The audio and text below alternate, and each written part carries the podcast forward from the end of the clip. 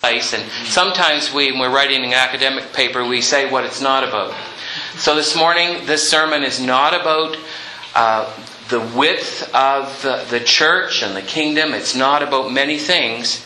This is a sermon, a message that's about you, just you.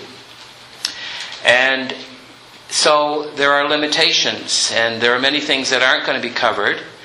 But this is, as we begin this academic year in many ways, this semester, I want to talk to you as a person. I want to talk to you about who you are and how you understand how you fit in with God's mission in your life, and also thinking of Jesus as a model for our ministry. So, this is just the president talking to you individually, sharing passages of Scripture that have meant a great deal to me in my own sense of Christian call and also my sense of mission. So I want you to pray this morning that you might have, in the midst of all the things that you have going through your minds, that you'd pray that the Lord would use the scripture and this, this message just to encourage you. Let's pray for just a moment. Lord, as we come together in this place, for some of us it's been years upon years that we've gathered in this chapel and we've sensed you working in our lives. In days of discouragement, we've come and a, a word has come from you. There are times when it is in the ministry of music or it may be through a prayer that we're encouraged. You know what's happening in each of our lives. And as we come here today, we pray that we might simply open ourselves to your word and understand something greater and more of who you are and how we fit in with your plan. Thank you. In Jesus' name. Amen. So the college has a, a long mission statement in the Act of Incorporation. I'm not going to read that. We have taken from that mission statement a simple phrase, which is equipping Christians to serve. So that's the mandate and the mission that we understand for, for our college, and it comes, we believe, from the scriptures equipping Christians to serve in all kinds of capacities. Some of you here this morning do not yet know exactly what your mission field is. You don't know what service it is that God has prepared for you. Some of you are preparing for traditional pastoral ministry. Others of you, within the context of that, may be called to plant a church. Some of you may work in a specific ministry in a local church with youth or with children or with older adults. Others of you may be called to go to a field across the globe.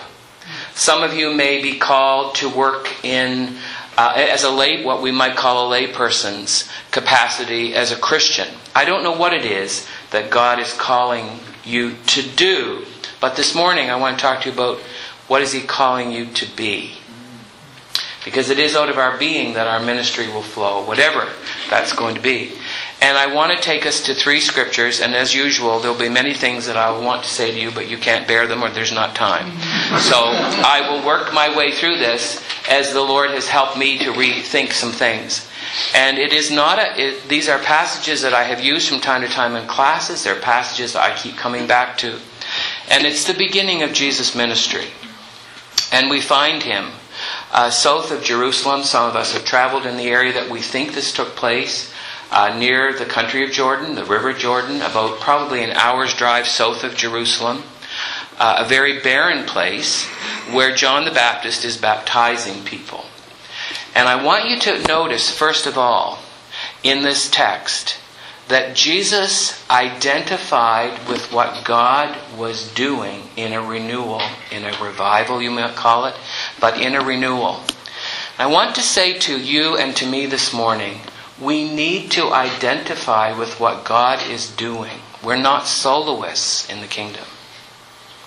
Jesus came to John. Did John want to baptize Jesus? He didn't. Do you remember from the text what he said to Jesus when Jesus said to him, I want you to baptize me, John? And John said, What? I'm not worthy. In fact, he gave an illustration. He said, I'm not worthy to do something. And what was it? He said, I'm not even worthy to do what? Do you know what that's all about? That was the, the role of the one of the lowest roles in a household. If someone was traveling and they come in, it's the washing of their feet.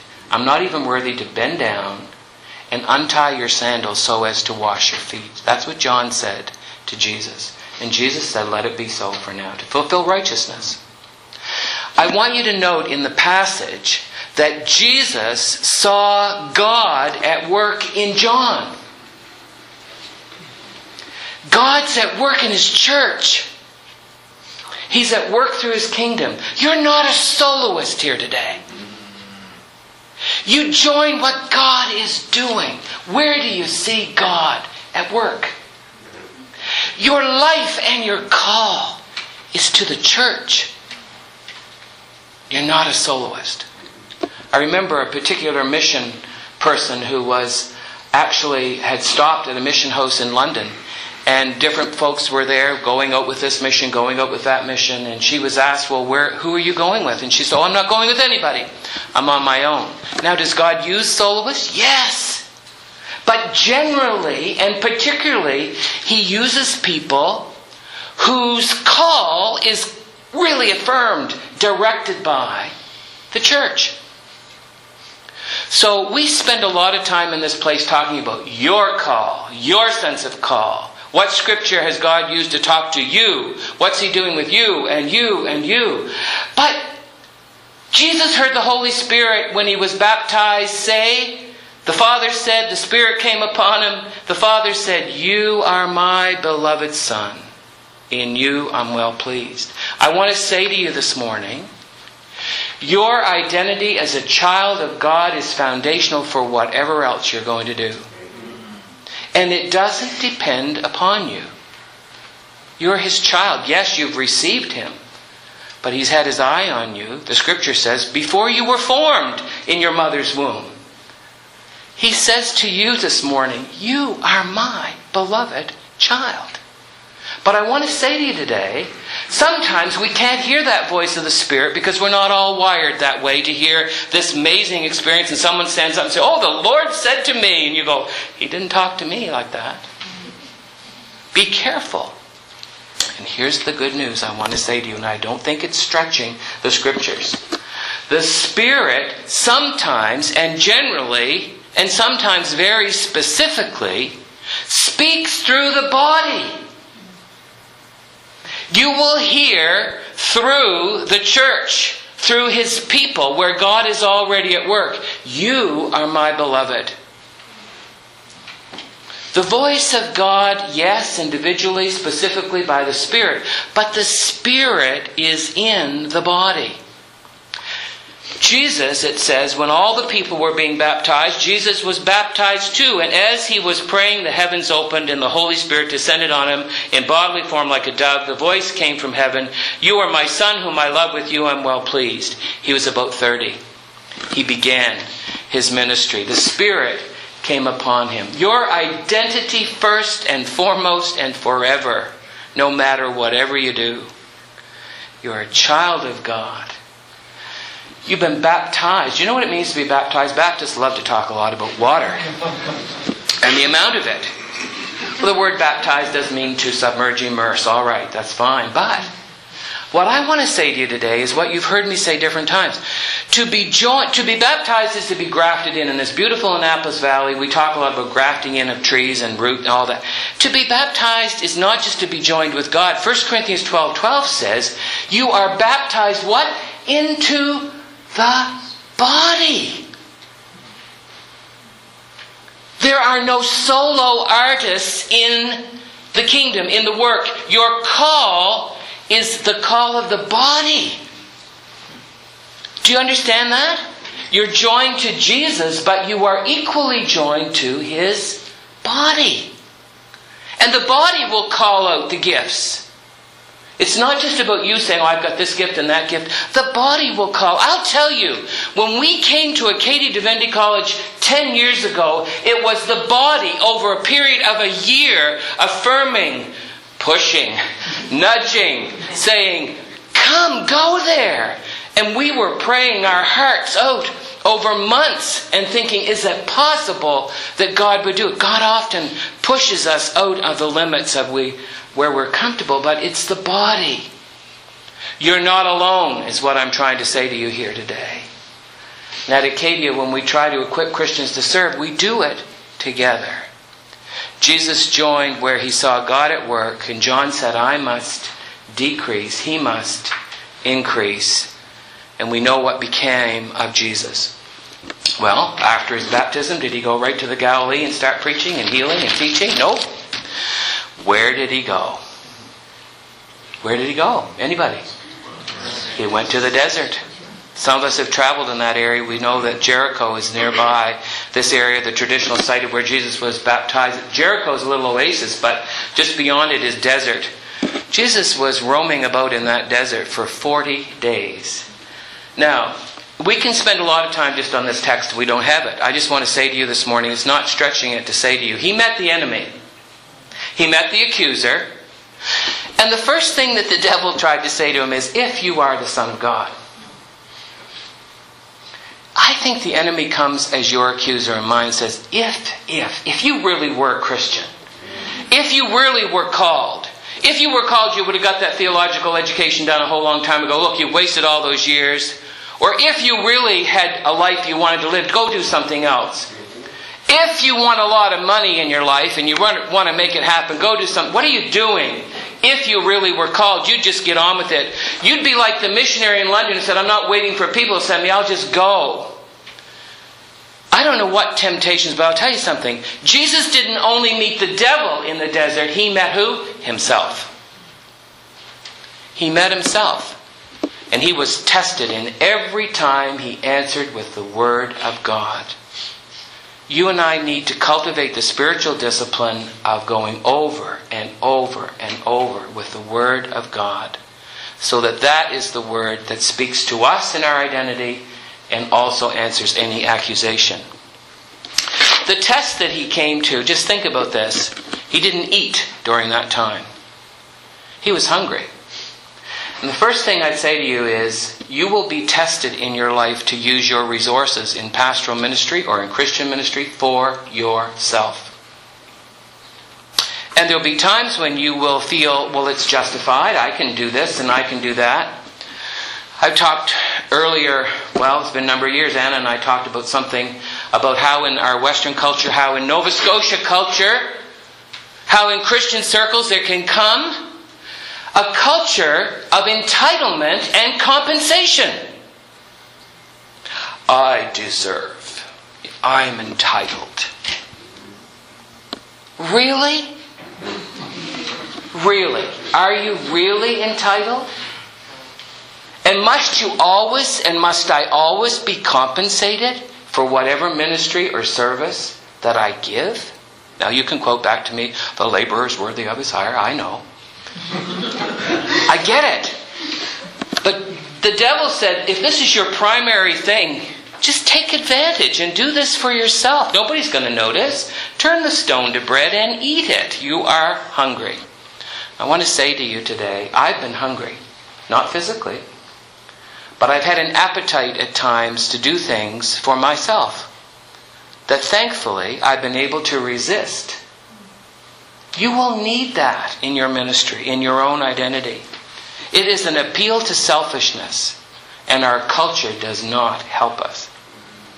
The second thing was the devil took him in an instant. This is, this is spiritual language. Why did Jesus come? He came to win the peoples of the earth, did he not? There was a way to do it. It was through his life and also through his death. And the devil took him in an instant and took him to a place where he could see over the whole earth. He said, You're here on earth now, and this really is my kingdom, by the way. Don't you remember? I'm the God of this age. And if you just worship me and get over yourself, um, can, I'll give all this to you now. You can have all the conversations you want to have and look at all the exegesis of this text. The bottom line is Jesus could have taken a shortcut to accomplish what needed to be done in God's way. Sometimes we're tempted to take shortcuts. And, and Jesus answered the old devil and said, No, you shall worship the Lord God. So sometimes you may be tested or tempted to take another way around. We used to sing an old hymn. Uh, we don't. You guys don't lead us in these old hymns. Sometimes you'll need to. This one this morning was beautiful. They all were beautiful. But I'll tell you, there's one that you guys may know and you may not. It's an old gospel song that says, "I must needs go home." Anybody know it? by the way of the cross. There's no, thank you, Allison. There's no, you and I are, are we, well, we are of a generation. There's no other way but this. I must needs go home by the way of the cross. There's no other way but this. When the Lord shows you the way, don't look for a shortcut. The last test came, just be a miracle worker, Jesus. You're going to be here. You don't have to go to the cross. Feed the people of the world. Um, take over now. Just do miracles. Did Jesus do miracles? Yes, he did. Did he do miracles for everyone? I don't think he did. But he did declare who he was. The one was, you know, gather a crowd, jump off the top of the pinnacle of the temple. They'll all gather around, and an angel will pick you up just as about time you hit the ground, and everybody will go, wow, that's the Messiah. Jesus said, no. Don't tempt the Lord your God. Some of us in the room this morning may be tested in our selfishness. We may be tested to take a shortcut. We may be tested to do things that are within our power to do. I want to encourage you this morning. Know your limitations and live within them until the Lord broadens your field. Ruth Haley Barton a book that we use in the course I teach says about the Apostle Paul that he knew the field that God had given him to work in, and he knew better than to go outside that field. He knew there was a sphere of action and influence that had been given by God, and he would not go beyond it. Pray to the Lord for the grace to live within your limits and to fulfill the mission of whatever it is that God has given you to do, not your neighbor or someone else, but you. There's a lot more that could be said about the temptations of Christ in the desert. But it's interesting that the Spirit is with him, and angels attend him, but then he leaves there and he goes back to his hometown, and that's the third place that I want us to just focus for a few moments. When he went back to his hometown in Nazareth on that day, uh, it says in Luke 4, Jesus returned to Galilee. How? In the power of the Spirit. You'll also notice that it's the Spirit that comes on him in his baptism. It's also actually the Spirit. Doesn't one scripture translation says the Spirit led him? The actual uh, the the the um, the motive here is the Spirit drove him in the desert. So he was let, not just led out into the desert. He was compelled. He was moved. He was put out there in the desert to go through what he had to go through. But now he's led north. Again, in modern day, it takes about an hour, maybe an hour and a half to go from where he was up to the Galilee, my favorite place in Israel. This beautiful Sea of Galilee, and he's all these beautiful little towns all around there and in that region. He goes back, but he goes to his hometown of Nazareth. We visited there. It's an amazing place. It says that he went in uh, on the Sabbath to read. It was he was given from the, the scroll of the prophet Isaiah. And the text that he chose to read, and it's really important that you understand he chose this text. This is what was given to him to read. And if you're in, involved with Glenn's studies uh, or, or Matt's in terms of Old Testament, we know this passage is about the suffering servant, it's about the Messiah, it's all of that. And he reads it. And it says that this is the text um, from Isaiah The Spirit of the Lord is on me because he has anointed me to proclaim good news to the poor. He has sent me to proclaim freedom for the prisoners and recovery of sight for the blind, to set the oppressed free, to proclaim the year of the Lord's favor. And I'm really glad he stopped there. Because if you go on, which he didn't read, is and the day of vengeance of our God.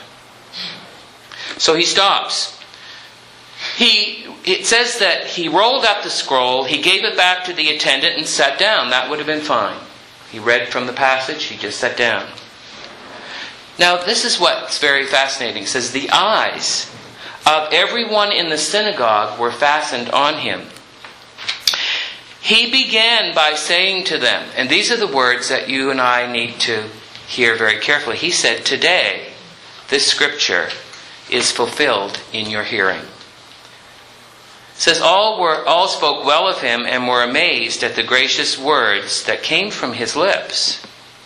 And it goes on to say how that changed so quickly until they became furious with him because he was speaking as the one who was fulfilling these words. And they got up and they drove him out of town, took him to the brow of the hill on which the town was built, in order to throw him off the cliff. But he walked right through the crowd and went on his way. We could do a lot with that too, and we don't have time to do that. But what I want to suggest to you this morning is you will develop your own philosophy of ministry. You will develop your own way of carrying out the work that God has given you to do. Jesus anointed in his baptism by the Spirit, led out in the desert, tested by the devil, answers with the Word of God. He comes to Nazareth and he almost gives them um, his modus operandi. He gives them his philosophy of ministry. He identifies with the Word, he is the Messiah. And what is the role of the Messiah? What is our role in ministry? Folks, he says that he was anointed to preach good news. And then there is this one for the poor. To proclaim freedom for the prisoners. To recover sight for the blind. To set the oppressed free. And to proclaim the year of the Lord's favor. We are empowered by the same Spirit for the same ministry. Have a really close look at the teaching of Jesus around the kingdom of God and the rule and reign of God. Are you and I involved in a ministry of giving good news to the poor, which is more than words? Do we have action? What does it mean to proclaim freedom for prisoners? And we can go in many directions with that. Those not only who are incarcerated, but those who are in prisons of sometimes their own making. Recovery of sight for the blind, those who maybe once saw but now don't and need to. Setting oppressed people free. Proclaiming the year of the Lord's favor. This is kingdom work. It is a work of justice and righteousness. It is a work of proclamation in word and in deed. It is both. Compassion, justice, righteousness, kingdom work. It's a high calling. If I asked you to summarize this morning, as I do when people come to the examining council, I ask them, how would you summarize the work of Jesus? How would you describe him in a sentence or two? What did he do? when he was here on earth. Some people say rightly, he taught, he healed, he had a ministry of compassion. Think about some of the individuals that Jesus touched, and this is how I want to conclude this morning. I want you to think about the gospel stories. I want you to think about the gospel accounts of Jesus interacting with people all kinds of people, and I want you not to give a sentence, a long sentence about it, but I want you to name either an individual or a group of people that Jesus interacted with. Anybody? Samaritan woman. All right, the Samaritan woman. We know her story. We know the story. The sermons could be preached. But the Samaritan woman, he had a good word for her. He spoke directly to her situation but he had a good word. She became an evangelist. evangelist. Go ahead, Glenn. Syrian, the Syrophoenician. All right. And, and again, someone outside the fold of what might have been called he came to his own, but he also came to those beyond. Go ahead, others. Lepers. The lepers, what about them? They normally weren't touched by people, were they? Outcasts. Think about that for a minute in terms of some of the outcasts of our society, he touched them, he healed them. Who else? Fishermen. Okay, the common, ordinary people he called to follow him. I don't know how long he would have been on those shores or developing a relationship. And you read it in Scripture, it almost looks like he commanded and they followed, but probably was a relationship building time with the ordinary people. Yeah?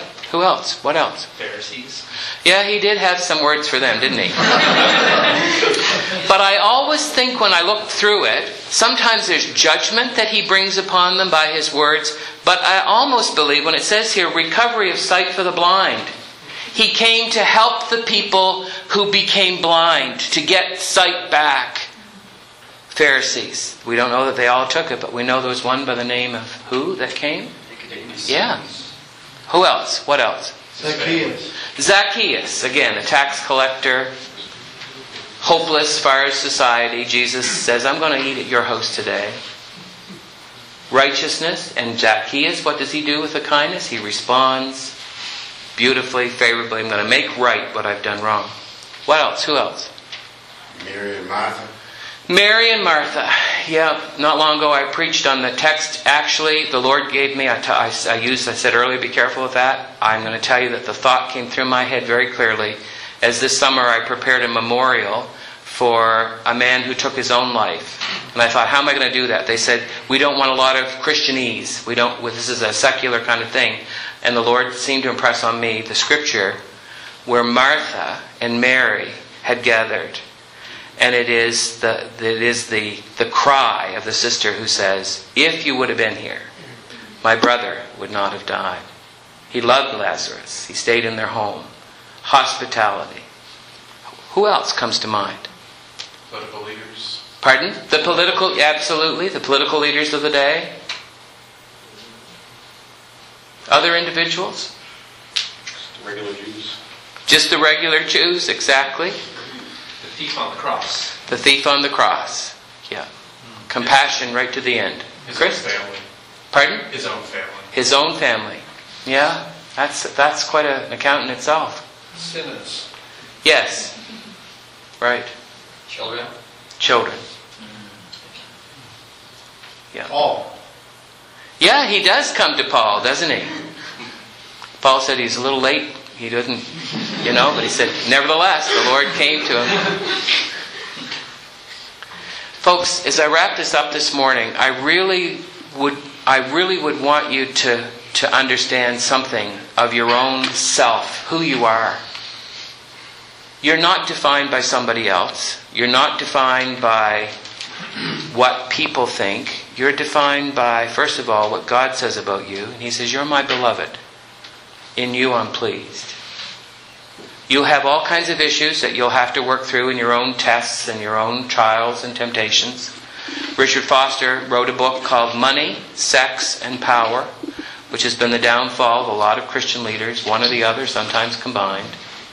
We have to work through the real issues. And I'll tell you something if you don't learn how to work through the real issues while you're going through here, you're going to work through them somewhere. And let's not have people who are divided souls. Let's talk about what's really going on in our lives. Find a safe person, work it through. And finally, what kind of philosophy of ministry you're going to have.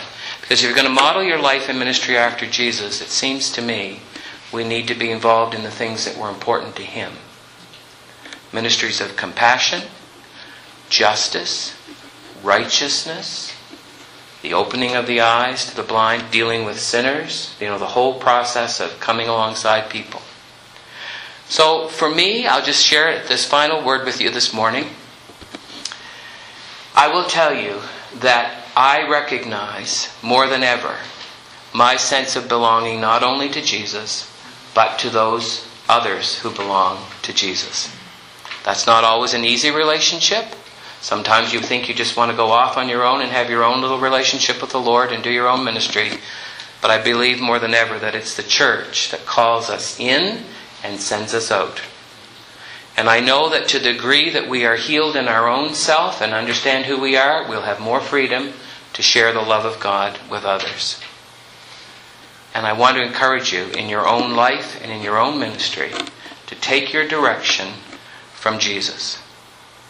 And understand that any act of love and compassion and doing what's right and leading people to know the one who alone can give life in their own life, not only for their salvation, but for their whole life, that act will never go unnoticed. That is the ministry that we're called to.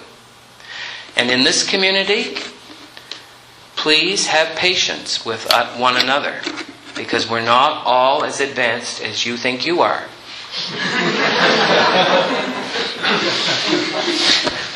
so, as you go through this academic year, may you have great patience with yourself and may you offer the listening ear to someone else when they say something that goes against everything you think or believe. Listen before you speak. And enter into a, a time of prayer on that too. I'm excited about the year ahead. I'm excited that you're here and we'll be learning together from one another how we can model our lives and our ministries after Jesus. So as we conclude this morning, the next few moments, how can how can we pray in our community? Now we've said this message is really about you as a person, and you're going to have to do your own praying on that. But what kind what kind of a community would we be if we are learning to listen to Jesus? What kind of a community of learning will we be? How can we pray for Arcadia and for this place and for our classrooms in light of these kinds of things? What kind, what would be your prayer?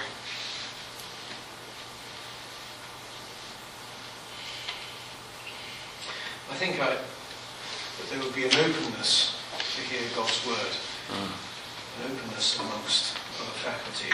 I'm not saying they're closed, but I think that that's, that's also partly a reaction to how we are, how Right. approachable we are. Right? Good.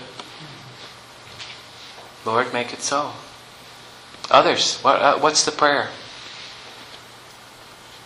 There's several students that we have that are uh, in full-time ministry and either doing part-time or Mhm. full-time studies even that I'm concerned about. And Yeah, I pray that they'd be able to take care of themselves exactly. and uh, and give uh, a diligent amount of time for those, those items. Lord, make it so. What else? Pray for the students who aren't here yet. Mm-hmm. Yes. Still wrestling. Yeah. Pray for patience and understanding for the instructors. Yeah. Good. Yes. Others.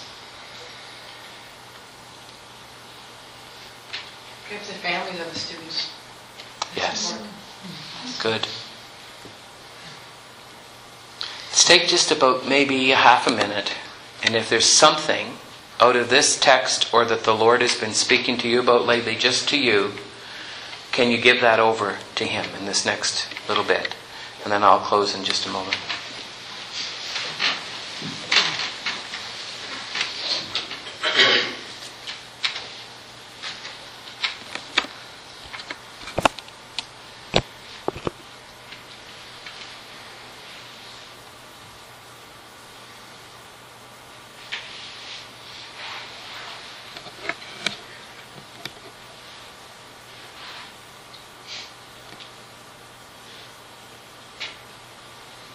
Lord God, maybe there's someone who simply needs to hear from you that they are yours. There may be someone dealing with a test or a temptation in their own heart. May they work that through with you and, if need be, with others, as it may impact their mission that you've given them to do.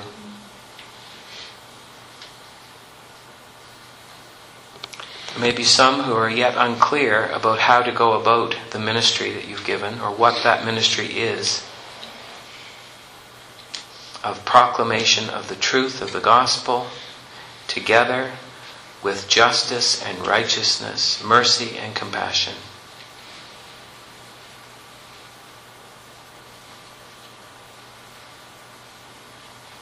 May we together as faculty, staff, and students be empowered by your Spirit in all the circumstances of our lives and know that we're not soloists in this, but that we are together with your people. Help us. For your sake and your name's sake, we pray. Amen.